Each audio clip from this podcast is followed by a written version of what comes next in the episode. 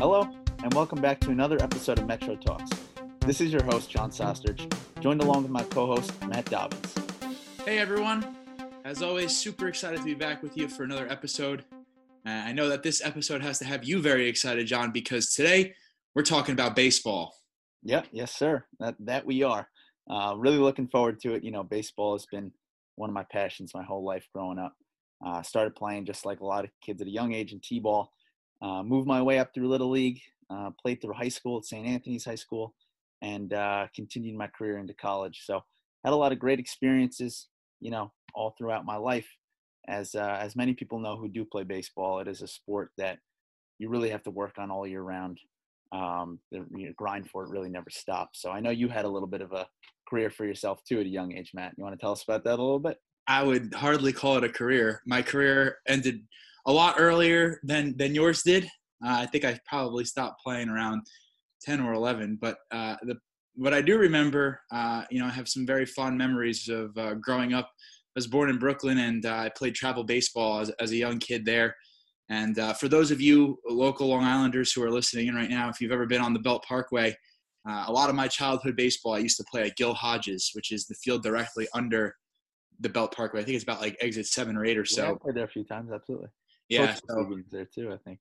Yeah. So I actually just found out that a college softball team plays there now. So I'm sure the field has improved if they're hosting college events since the last time I played there. But even though my playing career wasn't as long as yours, playing games, you know, underneath the highway there at night under the lights, it's some of the best memories I have, of growing up. So having the chance to speak with our guests today is really exciting. And for everyone listening, if you guys love baseball as much as John and I do, then I hope you can sit back and enjoy this episode as much as we enjoyed making it. Yeah, that's right, Matt. So after that, let's jump right into this. We hope you're all enjoying your week and hopefully starting to get back into a good and healthy routine. We know staying on a routine can be tough, especially in a time like this when life throws a curveball at you. No pun intended there. That's why making adjustments when adjustments are needed can really be so crucial. And that's really what this episode is all about. So I recently had the chance to sit down with two professional baseball players, Zach Short, who is an infielder in the Chicago Cubs organization, and Jason Foley, who's a right-handed pitcher in the Detroit Tigers organization. And we had the chance to speak about their workout, training, and recovery routines and adjustments they needed to make during this pandemic. With their season tentatively delayed, it's still crucial for these guys to stay on top of their game and not let anything slip by the wayside, since they're really competing with some of the best athletes on the earth. So without any further ado, it is Matt and I's pleasure to introduce Zach Short and Jason Foley to the talk room. Today we are here with Zach Short, who's an infielder with the Chicago Cubs organization. Zach has been with the Cubs since 2016. He has quickly moved his way up the organization, playing on all levels, and now is in the AAA farm system with the Iowa Cubs, and he's an active member of the Cubs 40-man roster. Zach, how we doing? Oh, couldn't be better. Good. Glad to have you here. On the other hand, we have Jason Foley, right-handed pitcher with the Detroit Tigers. Foles has been with the Tigers since 2016. He is a hard-thrown right-hander with high projectability and a high ceiling. He actually topped at 101 miles an hour a few years back and is looking to move his way up the organization. Foles, thanks for being with us today, buddy. Of course. All right, guys. A few questions I got for you here. So how have things been, so far living through the pandemic? I know, obviously, a little bit of a setback for you with hopefully being in the season by now. But, obviously, I had to make some adjustments, I'm sure. So, have you been able to hit, throw, and work out so far? Yeah. It's been obviously unprecedented, so we've never gone through something like this before. But we're making the most of it. We have a few weights here at the house that I'm staying at. And then every other day we go and hit at this closed facility that we're, there's 5 people in there at a time. But it's been so weird to kind of just go through your daily routine with not really knowing that there's a light at the end of the tunnel, I guess you could say, for like the season and whatever, just as life in general. Like if you're working out in the off season, you're working for spring training and that whole season, but now you're working out, you're like, am I just working out, just to work out, or am I actually getting ready for something this year? But I think other than that, it's been good. You just kind of have to roll with the punches and go from there. Right, absolutely. How about you so far, Phil? Yeah, kind of same deal. You're just kind of finding a way. I feel like when you're at a level that we're at and trying to, make it to the top, you got to just find a way when there's – you got to get comfortable being uncomfortable. I got some bands, I got some weights, and just been finding a way to work out and get my throwing in. So you got to just find a way. But I've been, just got to doing the best job I can. Mm-hmm, mm-hmm. And luckily for you guys, I know you're in pretty warm weather, colds you down in Florida, Zach's in Arizona. So, I'm sure that's been a plus for you guys being able to do your things outside. Sure. It's been tough for talking to my family back in New York where it rains every day. Going through this is kind of tough. Paul's been getting some nice weather down in Florida. Yeah, I can't complain. It's it's nice. It gives me the opportunity to work out outside and get my throwing in and stuff. Same deal. I'm from New York as well, so it'd be pretty tough to do that stuff up north. And just happy I got some warm weather and some good people to get after it with. Mm-hmm. Absolutely. Give you some time to work on that mustache there too. A little bit, yeah. It's been about however long we've been quarantined. So I'd say a month and a half now. It's been. There you go. Been a process, but it's getting me going. There you go. So Zach, I'll ask you first. So I know both of you guys have been injured throughout your minor league career so far. Zach, I know you broke your hand last season, actually up to bat. I know you got hit by a pitch. So how much of an impact did that have on you moving along with the rest of the season up till now? Yeah, it was a tough pill to swallow for sure. I mean, I haven't gotten hurt since like seventh grade. So, when I got hurt, it was kind of like a gut punch, you never plan for an injury really. So, I mean, going through the last off season into, the first week of the season, you feel great. You're ready to go. You get off to a hot start. And then all of a sudden it's kind of like now, you have baseball taken away from you, you don't really know for how long. And the toughest thing for me was when I came back, it's a hand. So especially in baseball, you're using it a lot. And it was still pretty weak when I came back. And, I was under the impression I was going to be completely fine, I was going to have no complications. And, it was just still so weak and everything a part of my game, being an infielder, using my glove a lot. Like, it was so – like, the muscles, the fast twitch muscles were so far behind than my mind was. My mind was used to, just telling my hand what to do and it would react right away. And then, the first few months that I was back, I'd say, all right, go get that ground ball. And my hand would be, a half a second delayed. It just wasn't used to moving in unison again. And that was just the toughest pill for me to swallow, was how my body and my mind was going to react when I came back from being out for 3 months or so. Mm-hmm.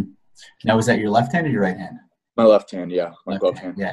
So even just putting down tags and everything too, I'm sure it affected you. Right. So, and you're a little gingerly moving around with it. You don't want to get hit again. Right. And it just kind of plays mind games with you. Right. Yeah, I'm sure. And then just in regards to your training staff, how much of an impact did they have on you and really getting you back to play? Were they, that was the biggest thing to kind of keep me sane. They were great the whole time. They answered every question I asked, they drew out the whole rehab process for me. I was pretty stubborn during it. I was like, why isn't this feeling better? Especially when I came back and I started to rehab, balls to the wall every day, nothing really changed for the first 2 or 3 weeks. And I was pissed, I was like, why, I've been out for 2 months. Why is my hand not starting to feel better after the first 2 weeks of rehab? Mm-hmm. And, they stuck with it. They were there for me to, like I said, answer every question, draw out my rehab process. And, even they'll still check on me now, asking how it is. And, it goes a long way when they were with you at a low part of your life like that, where they still check on you and, ask how everything's going. Mm-hmm, mm-hmm. That's great to have, those close relationships. I know with Metro, we always try to, stay close with our patients as well too. So it's always, it's great to have. And those are the, things that you remember more than anything is those relationships, being able to communicate with them and everything like that. Right. And then for therapy, what were you doing? Were you doing a lot of manual therapy, like grip work? Was it a lot of machines you were using, or, combo of both, you'd say? Yeah, it was in the beginning, it was definitely, squeezing, pillow kind of things, very soft, getting some mobility back in the hand. And then the toughest thing was getting the forearm strength back, that was obviously, it's all connected. And, I didn't use my forearm for a good 2.5 months or so. I mean, it fell completely behind to my other arm, you know. And so, I mean, as we kept going, you know, everything started ramping up, you know, started doing some drill work with baseball. I mean, that was painful, but and then we started going to more ultrasound, you know, with kind of just smoothing out all the little complications we had. Right. But then even when I started to come back, they still had me do, you know, grip strength every other day, you know, icing, keeping on top of it because you didn't know how I was going to react mm-hmm. after playing or not playing for 3 months or so. Mm-hmm. Mm-hmm. And any advice you'd give to, you know, younger kids coming back from an injury like that, you know, hand injury, which can be a big effect on, you know, your baseball. Yeah, I mean, just be patient, you know, like I broke a bone. It's not, you know, tearing a hamstring or pulling a hamstring, God forbid, you know, but like you can't really fight through that. It's a bone, you know, you have to let it run its course and, you know, make sure it's healed before you come back and try to be a hero. That's right. The only thing. I mean, obviously, like, listen to your body, but at the same time, make sure you're diligent in all your rehab work and listening to what your trainers, not your athletic trainers, are saying. Right. 100%. So it falls, I know on the other side with you, in the fall of 2017, you actually tore your right UCL. And needed Tommy John surgery. That was earlier in your career in the minors too. How big of an impact was it on you at the time, and how have you been able to really bounce back so far to make a full recovery? Yeah, I mean, kind of piggybacking up what Zach said, it was pretty tough. Like you said, you never really planned for an injury. I was always a guy that was relatively healthy in my career and never really thought an injury of that magnitude would happen to myself, and it was even harder that I was throwing the rock pretty good at the time too, so it was, things were going pretty well. But yeah, it was tough. Yeah, you know, it happened on one pitch, and after that, it was just you got to just accept the fact that it happened. You kind of just got to, and then just attack the rehab process from there on out. Realize, you know, you're not alone. You got people supporting you, and you got to focus on just getting better at that point. Right. And how many months was your rehab process in total? So it was roughly, from September, I got surgery at the end of August. So it was roughly 13 months. Okay. From when I tore it when I got the surgery to when I was fully rehabbed and fully ready to go back up the mound. Okay. And how big of an impact did your training staff have with you? I know recovering from Tommy John, you know, it takes a lot of months. A lot of hours in that treatment room, really staying on top of it and getting yourself back to full potential. So how much of an impact did your training staff have on you? Yeah, pretty substantial. Between the strength coach and the PTs, obviously you said long injury, 13 months, and pretty much from day one they had every day of every 13-month stint pretty much mapped out completely about what I was going to do, when I was going to do it, and pretty much stuck to the plan. And it's frustrating because it's a long haul, but, you know, you got to realize that they're in their positions for a reason and you're not. And they obviously studied this for years in school and they know what they're doing. So you kind of just have to trust them. And it was pretty smooth sailing once I got my head around that. So just got to trust them and let them do their thing. Mm-hmm. Mm-hmm. 100%. And I know, Zach, you're an upstate guy. Foles, you're a, you know, local Long Island guy. Lived pretty close to our Garden City clinic.